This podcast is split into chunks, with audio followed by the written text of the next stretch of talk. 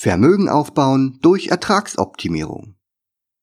Ein herzliches Willkommen zurück zum Dividendenalarm Podcast. Der Titel des Artikels verrät eigentlich schon sehr gut, womit ich mich die meiste Zeit beschäftige.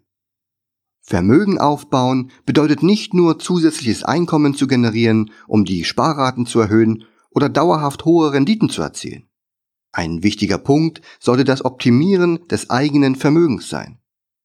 Je mehr man aus den einzelnen Assets herausholt, desto weniger muss man an anderer Stelle zusätzlich an Rendite erwirtschaften.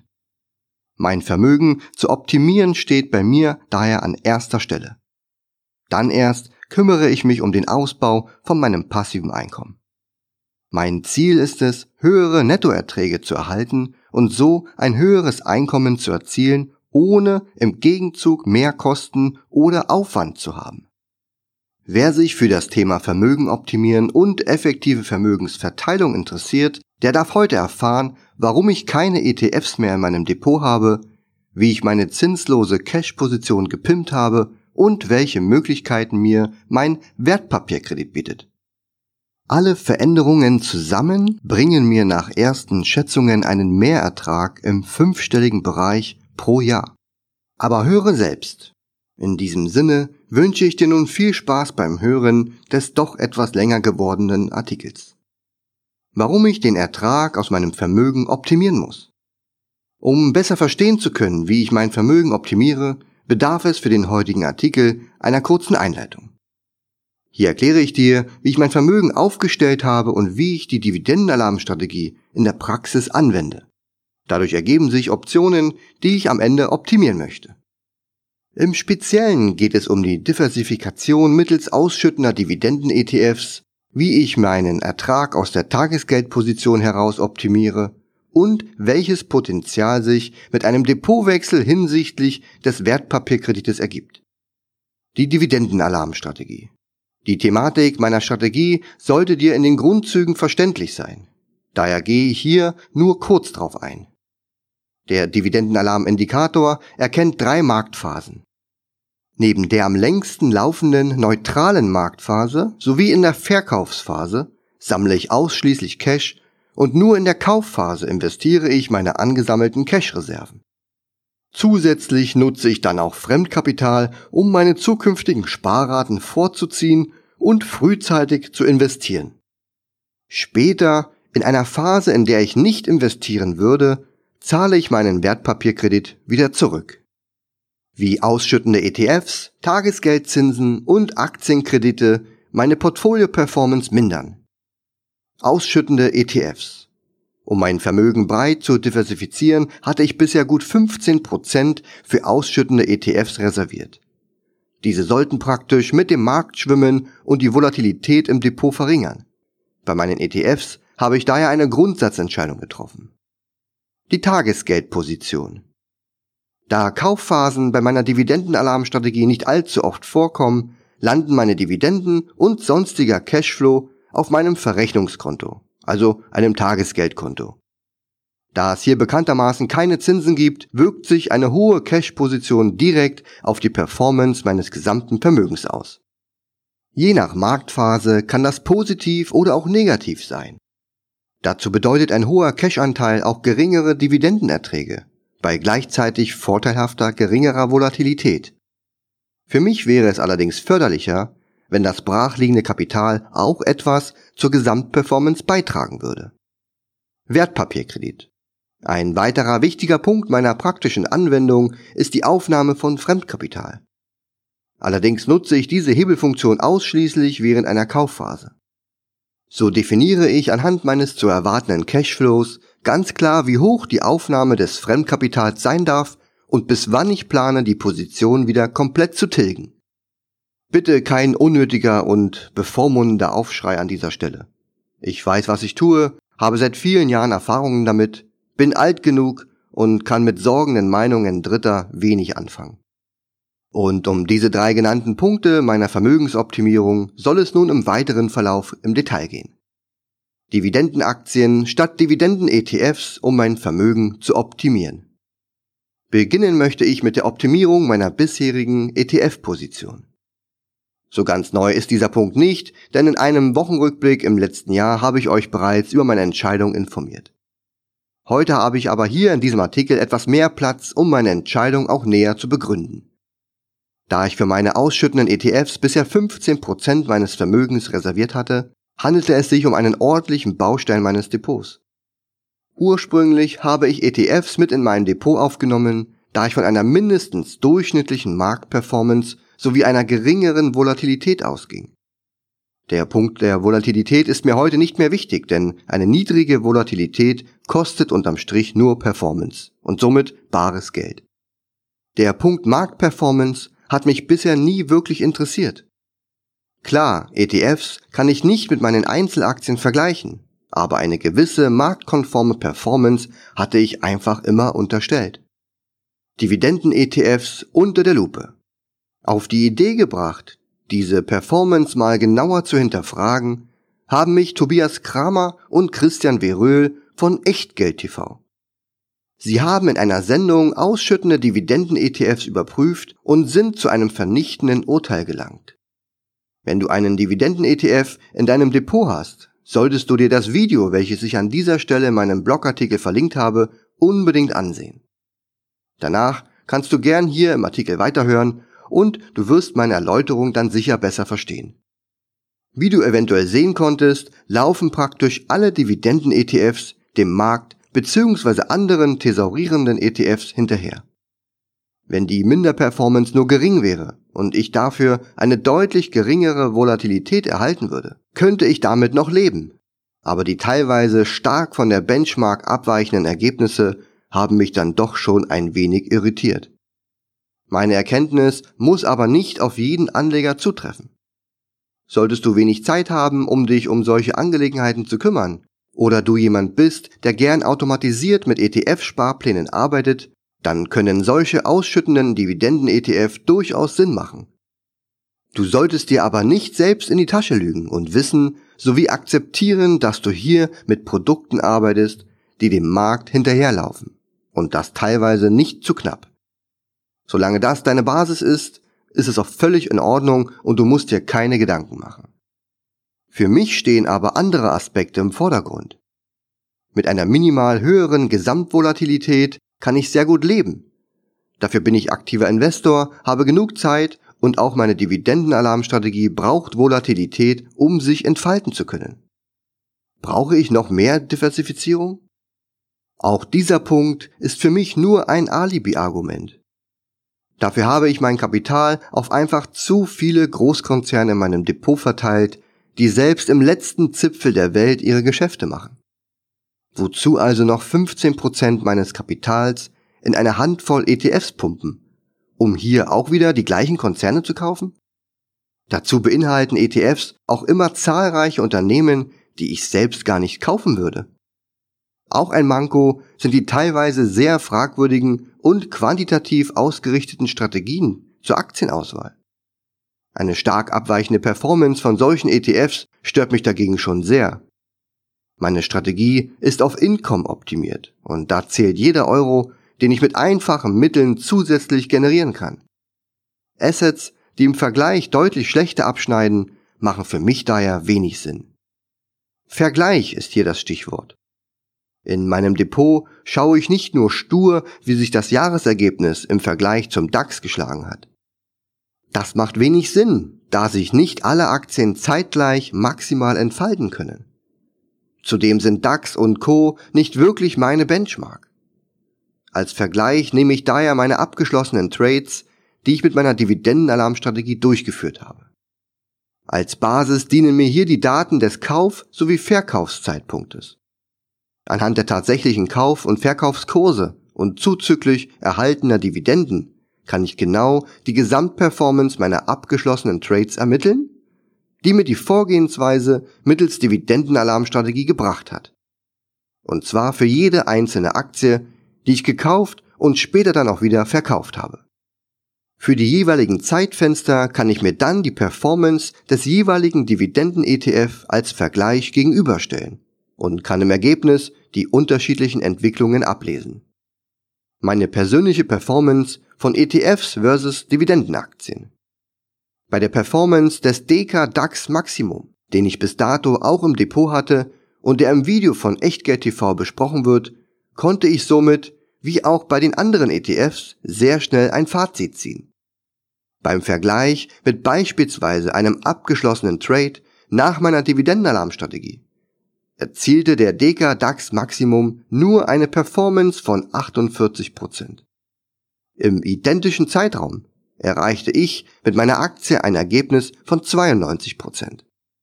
Den krassesten Vergleich, den ich ermitteln konnte, habe ich selbst zuerst nicht geglaubt, aber die realen Zahlen lügen nicht. Mit einer meiner Aktien habe ich in fast fünf Jahren ein Gesamtergebnis von 408% erzielt, während der Deka DAX Maximum ETF im identischen Zeitraum und auch inklusive seiner Ausschüttungen nur extrem magere 87% erzielte. Wenn ich mir vorstelle, dass ich mich eher für ETFs und weniger für meine Einzelaktien entschieden hätte, dann wird mir ganz schlecht. Egal welche abgeschlossenen Trades ich mit egal welchem meiner ETFs verglichen habe, immer lagen die ETFs weit hinter den Ergebnissen meiner Aktien zurück. Hätten die ETFs ein annähernd ähnliches Ergebnis erzielt, dann hätte mich das sicherlich nicht so tangiert. In nahezu allen Fällen waren die Unterschiede aber derart krass abweichend, dass es für mich einfach keinen Sinn mehr gemacht hat. Dividenden-ETFs raus aus meinem Gesamtportfolio. Das Gesamtergebnis meiner Überprüfung ist für mich eindeutig und führt zu folgender Schlussfolgerung. Es lohnt sich für mich einfach nicht, 15% meines Depots für ausschüttende ETFs zu reservieren, wenn ich mit der Anwendung meiner Dividendenalarmstrategie eine weitaus bessere Performance erzielen kann. Da ich ein Income-Investor bin, machen für mich tesorierende Produkte auch keinen Sinn. Hätte ich mich in der Vergangenheit in noch größerem Umfang für ETFs und nicht für meine Aktien entschieden, dann hätte ich sehr viel Geld verbrannt. Und das kann und will ich mir in Zukunft einfach nicht mehr leisten. Das Einzige, was ich also in Zukunft tun muss, ist auf ausschüttende ETFs zu verzichten. Möglichst während einer Kaufphase investieren, ausschließlich auf Aktien setzen, die ein Kaufsignal generieren und auch beim Verkauf auf Verkaufssignale achten. Im Grunde ist das allein schon so simpel, dass es fast als passives Investieren deklariert werden könnte. Mein Fazit zu ausschüttenden ETFs und warum ich in Zukunft auf sie verzichte. In Summe zeigt mir die einfache Gegenüberstellung, dass ich mit meinen Investments in Dividendenaktien eine weitaus bessere Performance erzielen kann, wenn ich mich an meine eigenen Strategievorgaben halte. Mein Entschluss stand fest. Ich wollte keine ETFs mehr besitzen. Der Verzicht auf Dividenden-ETFs und die Konzentration auf Dividendenaktien wird dazu führen, dass in Zukunft 15% meines Vermögens einen deutlicheren Mehrertrag liefern werden als bisher. Zum Zeitpunkt meines Verkaufs wuchs mein Cashpolster auf fast die Hälfte meines Vermögens an. Was mir allerdings im Jahr 2018 durchaus zugute kam. Durch den zum Jahresende hin immer schwächer werdenden Markt konnte ich unterm Strich ein Gesamtergebnis von nur minus 0,27 Prozent erzielen, während der DAX beispielsweise ganze minus 12 verlor. Die Performance von meinem Vermögen werte ich jeden Monat auf einer Unterseite meinem Blog aus. Den Link dazu findest du in den Show Notes. Vergleiche die Ergebnisse gern mit deiner Performance. Cashvermögen optimieren mit Hilfe von Peer-to-Peer-Krediten statt Nullzins Tagesgeld. Der zweite wichtige und bisher vernachlässigte Punkt in meinem Depot betrifft meine Cash-Position. Da ich hauptsächlich während einer Dividendenalarm-Kaufphase investiere, wächst mein Cash während der neutralen Phase sowie der Verkaufsphase stetig an. Ein wachsender und nicht verzinster Cash-Anteil zieht leider auch die Gesamtperformance meines Vermögens mit nach unten. Der Grund ist simpel. Es gibt einfach keine Zinsen auf dem Tagesgeldkonto und nicht investiertes Kapital kann keine Erträge generieren oder Wertzuwächse verzeichnen. Einziger Vorteil, der mir bleibt, ist die geringere Volatilität meines Vermögens mit wachsendem Cash-Anteil. Je geringer der Anteil ist, mit dem ich investiert bin, desto weniger schwankt auch mein Gesamtdepot in volatilen Marktphasen. Darunter leidet dann natürlich die Gesamtperformance. Das meinte ich anfangs hier im Podcast, dass mich Volatilität im Grunde nur Geld kostet. Dabei ist mir eine geringe Volatilität überhaupt nicht wichtig, denn damit kann ich gut umgehen. Mein Fokus liegt mehr darauf, wie ich mein Vermögen optimieren kann, sowie auf stabilen und kontinuierlich wachsenden Erträgen. Die Vorgehensweise meiner Dividendenalarmstrategie ist daher vollkommen richtig und ich werde sie auch nicht deswegen über den Haufen werfen. Ein Investieren der hohen Cash-Position während einer fortgeschrittenen neutralen oder auch einer Verkaufsphase macht für mich weiterhin nur bedingt bzw. absolut keinen Sinn. Vielmehr war ich auf der Suche, eine adäquate Lösung für mein Cash-Problem zu finden. Die Bedingungen waren einfach. Eine hohe Liquidität sowie kurzfristige Verfügbarkeit müssen gegeben sein. Dazu wäre es natürlich vorteilhaft, wenn die bisher ertragslose Cash-Position nun auch einen adäquaten Ertrag abwerfen würde. Wie würde das bei der Dividendenalarmstrategie in der Praxis aussehen? Werfen wir zuerst einen Blick auf die drei Phasen des Dividendenalarmindikators. Nur während der neutralen Phase und auch hier nur bis auf wenige Ausnahmen und in der Verkaufsphase, dort sammle ich mein Cash. In der Kaufphase muss mein Cash vollumfänglich zur Verfügung stehen. Um mich rechtzeitig positionieren zu können, würde ich aktuell einen Indikatorwert von 40% definieren. Wenn dieser unterschritten wird, kann es durchaus innerhalb von ein bis zwei Monaten schnell zu einer Kaufphase kommen. Mein Cash müsste dann kurzfristig und innerhalb von wenigen Wochen zur Verfügung stehen. Bei Indikatorwerten über 40% würde ich wie bisher sämtlichen auflaufenden Cashflow weiter ansammeln und eine kurzfristige Verfügbarkeit wäre nicht notwendig. Im Grunde gibt es gerade bei kurzfristigen Anlagen nicht viel Alternativen.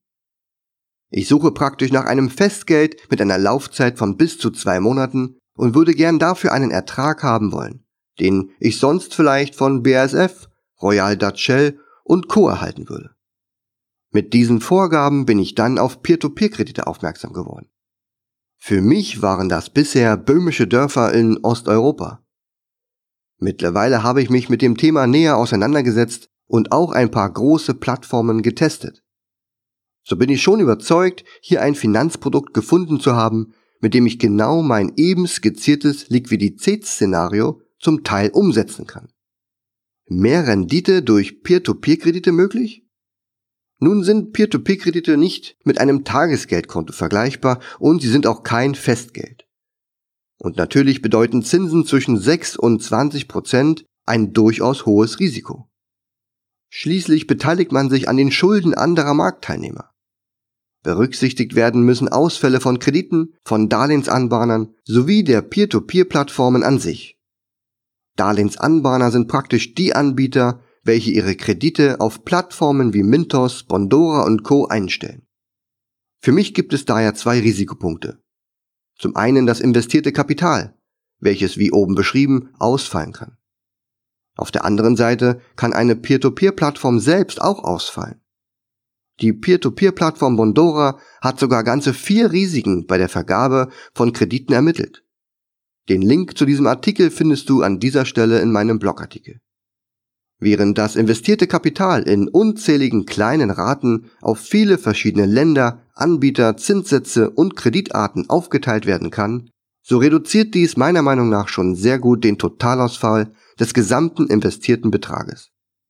Man muss praktisch immer mit diversen Kreditausfällen rechnen, die am Ende die Gesamtrendite drücken.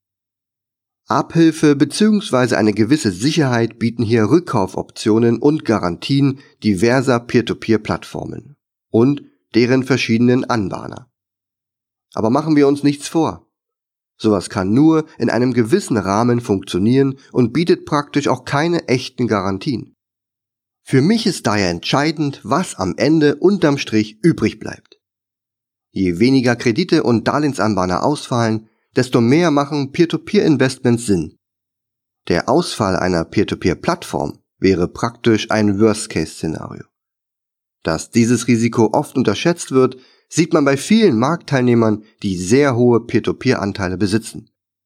Sie zeigen stolz, wie sie ihr gesamtes Vermögen, dazu noch gehebelt, in Peer-to-Peer-Kredite investieren.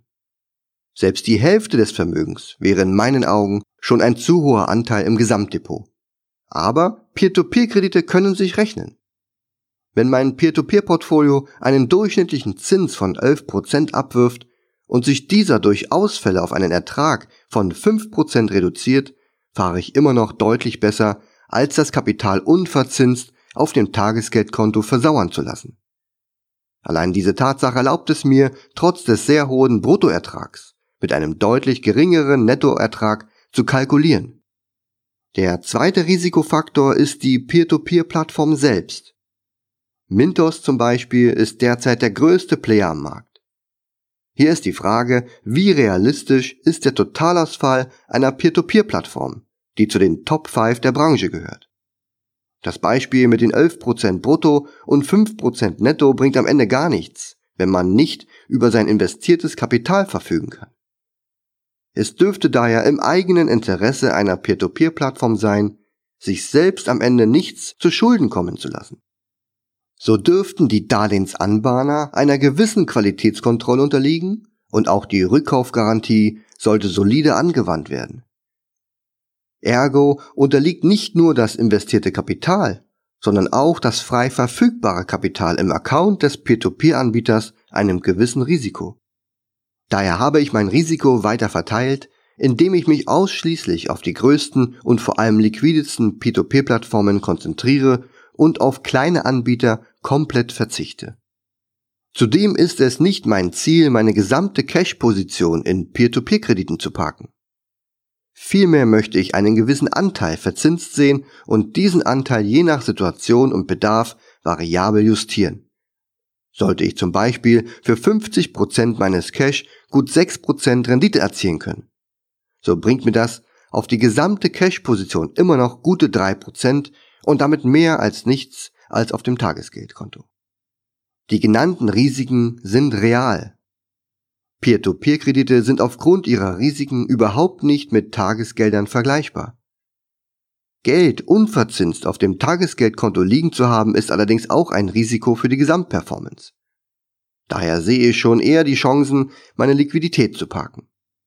Grundsätzlich bin ich, was den Peer-to-Peer-Markt angeht, optimistisch gestimmt. Denn er ist immer noch im Wachstum und viele große Märkte wurden bisher noch gar nicht richtig erschlossen. Peer-to-Peer -Peer fristet praktisch ein Nischendasein. Mit einem weiter wachsenden Markt dürfte sich das Ausfallrisiko einer großen Plattform durchaus minimieren. Einhergehend wird dies auch zu geringeren Erträgen führen, weil weniger Risiko. Dies wiederum sollte zu einer deutlich besseren Berechenbarkeit und höherer Liquidität von Peer-to-Peer-Krediten führen. An dieser Stelle kurz noch ein Hinweis zum Thema Peer-to-Peer. -Peer. Bitte informiert euch unbedingt, bevor ihr hier Investments tätigen wollt. Als erste Anlaufstelle kann ich euch die größte Peer-to-Peer-Community in Deutschland empfehlen. Auf dem Portal von meinem Kollegen Lars Wrobbel findet ihr alles, was ihr zum Thema Peer-to-Peer-Investments wissen müsst. Seine Plattform nennt sich Passives Einkommen mit Peer-to-Peer-Krediten. Den Link findest du an dieser Stelle in meinem Blogartikel. Wie integriere ich Peer-to-Peer-Kredite optimal in mein Vermögen? An dieser Stelle soll es mit meiner praktischen Umsetzung weitergehen. Eingangs in diesem Kapitel habe ich darüber gesprochen, dass ich mein Cash kurz vor einer möglichen Kaufphase innerhalb weniger Wochen liquide zur Verfügung haben muss. Hierzu muss ich ungefähr abschätzen können, wie lange es dauert, bis meine Investments auf einer Peer-to-Peer-Plattform wieder zur Verfügung stehen. Meine erste positiv getestete Peer-to-Peer-Plattform ist Mintos. Sie bietet einen praktischen Auto-Invest an, welcher einmal konfiguriert werden muss. Definieren kann man ihn ganz nach seinem individuellen Risikoprofil. Zur Auswahl stehen hier verschiedene Risikostufen, Länder, Kredithöhen sowie auch Kreditthemen. Eine gute Einleitung in das Thema findest du in einem Artikel, den Lars auf seinem Blog veröffentlicht hat. An dieser Stelle habe ich ihn dir verlinkt. Nach den eingestellten Vorgaben wird dann vorhandenes Cash je nach Budget in Hunderte oder auch Tausende einzelne Kreditprojekte investiert. Täglich werden dann Zinsen, Tilgungen, vorzeitige Rückzahlungen und auch Bonis dem Cash-Konto gutgeschrieben. Durch die automatische Reinvest-Option wird neu angesammeltes Cash auf Wunsch direkt wieder investiert. Und genau diese Funktion hat mich sehr interessiert. Ich wollte wissen, wie viel meiner Investitionssumme ich ohne diese Reinvest-Funktion innerhalb welcher Zeit wieder zurück auf meinen Mintos-Account bekomme. Cash-Reserven optimieren mit Peer-to-Peer-Krediten. Ein Selbstversuch. Meine erste Vermutung war, dass ich nach einem Jahr vielleicht inklusive Zinsen und Tilgung wieder 30% Cash angesammelt hätten. Damit würde mein ursprünglich angedachtes Szenario hinfällig sein, denn ich müsste deutlich kurzfristiger über Teile meines Cash verfügen können. Unter diesen Voraussetzungen würden Peer-to-Peer-Kredite für mich nicht in Frage kommen. Um das zu verifizieren, kam ich um einige Tests nicht herum. Also Geld eingezahlt, Auto-Invest programmiert und die Reinvest-Option deaktiviert. Nun wurde mein Testkapital komplett in unzählige kleine 10 Euro Kredithäppchen zerlegt und auf zahlreiche Kredite aufgeteilt. Rückfließendes Kapital landete nun täglich wieder auf meinem Account bei Mintos. Jeden Tag habe ich dann meinen Kontostand und das eingehende Kapital dokumentiert. Ich wollte wissen, wie lange es ungefähr dauert, bis gewisse Anteile meines komplett investierten Testkapitals wieder zurückgeflossen sind. Das Ergebnis hat mich selbst sehr verblüfft. Investiertes Kapital in Peer-to-Peer-Kredite, also zumindest bei Mintos, ist offenbar schneller wieder liquide, als man denken mag. Gerade in den ersten Tagen und Wochen kamen zahlreiche Teile meiner Investitionssumme zurück aufs Cashkonto.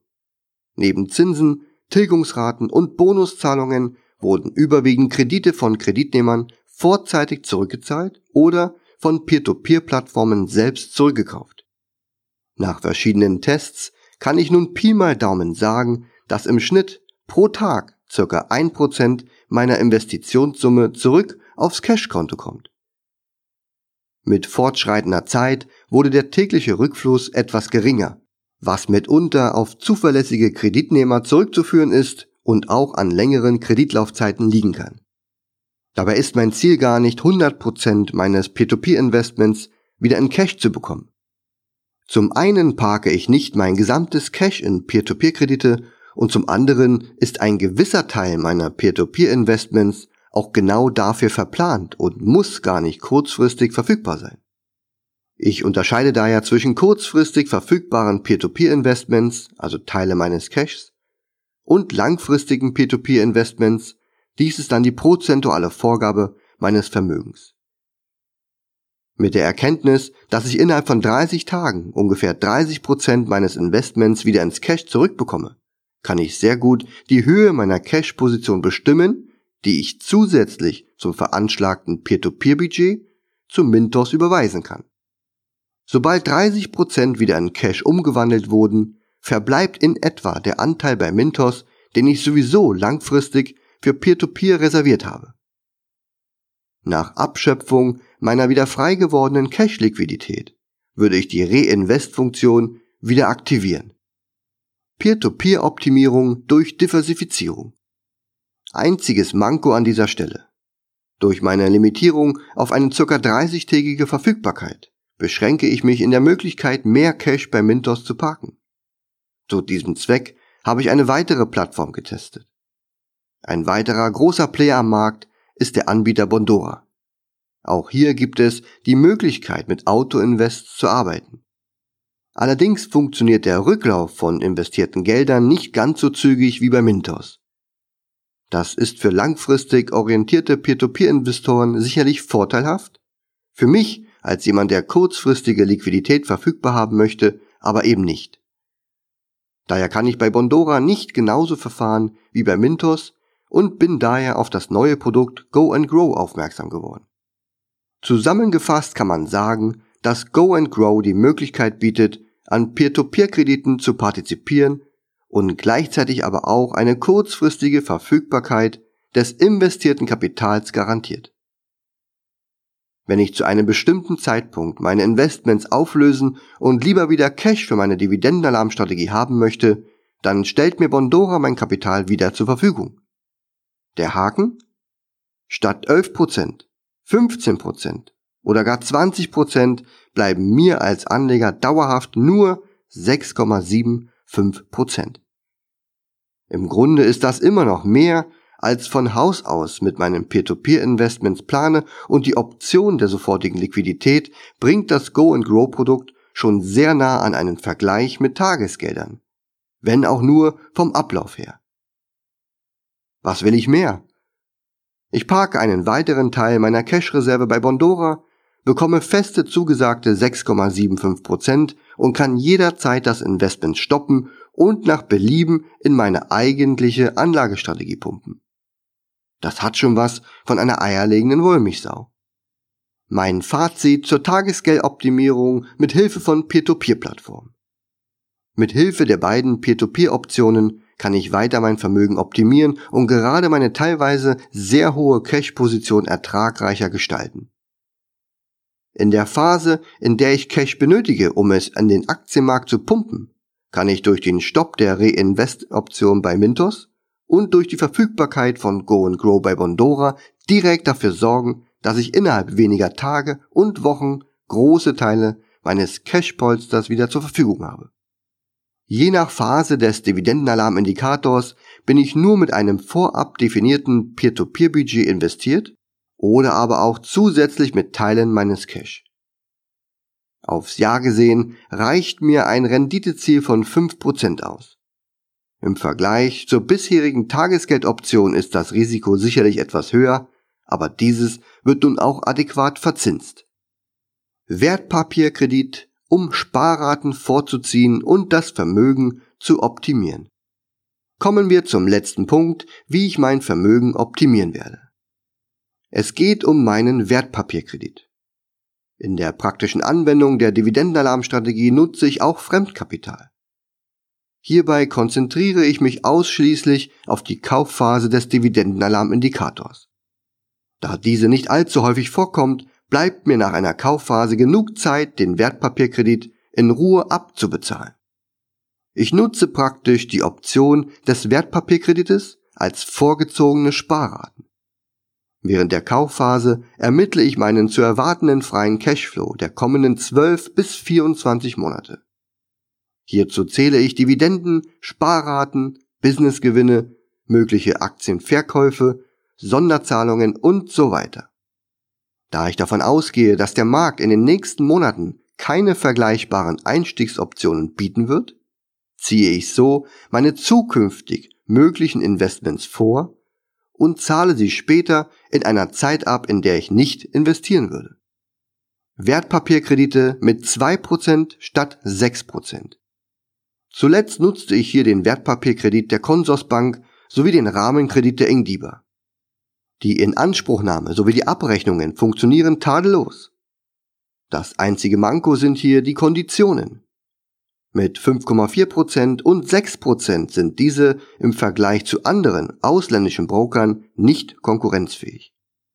Ich bin daher aktuell dabei, meine Depots nach und nach zu Interactive Brokers umzuziehen. Neben ultra günstigen Transaktionskosten kann ich hier Fremdkapital mit einem Zins von weniger als 2% aufnehmen. Je 100.000 fremdfinanzierten Investitionsvolumen bzw. Nettovermögen kann ich in Summe mit einer Zinsersparnis von bis zu 4000 Euro im Jahr rechnen. Dies erlaubt es mir, die Höhe des aufzunehmenden Fremdkapitals neu zu bestimmen und auch die Rückzahlungsphase kann ich nun deutlich entspannter kalkulieren. Zudem bieten mir diese Broker auch die Möglichkeit, günstig Optionen zu handeln. Gerade diese Möglichkeit bringt neben der Zinsersparnis bei der Aufnahme des Fremdkapitals nochmals ein deutliches Ertragspotenzial. Dazu hat Rico von erfolgreich-sparen.com bereits in seinem Gastartikel Optionen handeln und Dividenden kassieren die Thematik etwas näher beleuchtet. Für Neulinge auf dem Gebiet der Optionen kann ich den Cashflow-Kurs empfehlen. Das Thema Optionen sowie einen umfassenden Online-Kurs hat uns nämlich Michael bereits im Gastartikel Dividendenaktien kombiniert mit Optionen näher vorgestellt. Beide Gastartikel, also von Rico und von Michael, habe ich dir an dieser Stelle in meinem Blogartikel verlinkt. Neben dem günstigen Wertpapierkredit gibt es weitere Vorteile. Gerade für mich als bald dauerhaft Reisender in der Welt da draußen besteht überhaupt keine Notwendigkeit mehr, mein Depot bei einer deutschen Bank zu führen. Nach und nach werde ich daher meine Depots umschichten und am Ende sicherlich auch einige wenige Werte in meinen deutschen Depots belassen. Mit der Zeit wird mein ausländischer Depotanteil immer weiter ansteigen und damit auch das Volumen für die Nutzung des Fremdkapitals. Spätestens in der nächsten Dividendenalarm-Kaufphase werde ich erstmalig im neuen Depot meine kreditfinanzierten Aktien kaufen und dann auch hier im Blog näher darüber berichten. Unterm Strich bleibt das Risiko der Fremdfinanzierung gleich wie bisher. Es lässt sich für mich nun aber aufgrund der geringeren Konditionen deutlich besser kalkulieren. Zudem bieten mir Broker wie Interactive Brokers einen Steuerstundungseffekt, da keine direkte Belastung der Abgeltungssteuer vorgenommen wird. Und das bereits angesprochene Thema mit den Optionen bietet sich obendrein auch noch an. Bisher hatte mich das nicht sonderlich interessiert, nun werde ich mich aber gern näher mit der Möglichkeit befassen. Das gesamte Ertragspotenzial aufgrund eines Depotwechsels ist enorm, allein aufgrund der Inanspruchnahme des deutlich günstigeren Fremdkapitals. Im Gegenzug kann ich mir sogar vorstellen, dass ich mir die Dienstleistung einkaufe und die manuelle Steuerabrechnung professionell erstellen lasse. Die Mehrkosten stehen dafür in keinem messbaren Verhältnis zum Mehrertrag. In Zukunft berichte ich euch regelmäßig, wie ich mein Vermögen weiter optimiere. Der heutige Podcast war dann doch etwas umfangreich. Ich wollte aber auch keine drei einzelnen Podcasts daraus machen und werde in Zukunft in regelmäßigen Abständen meine unterschiedlichen Vermögensteile gerne wieder besprechen. Dazu kann ich dann immer einleitend auf diesen Artikel hier verlinken und ihr könnt euch dann gern nochmal die Grundideen nachlesen. Auch neue Blogleser oder neue Podcasthörer finden sich so leichter zurecht. Ich denke im Rahmen eines Wochenrückblicks oder auch im Dividendenalarm Newsletter werde ich regelmäßig über meine Entwicklungen im Depot berichten. Ihr dürft mir gern schreiben, was euch so im Detail interessiert oder auch wie ihr Teile eures Vermögens optimiert habt. Gemeinsam finden wir sicherlich weiteres Potenzial. In diesem Sinne, bis zum nächsten Mal. Euer Alex.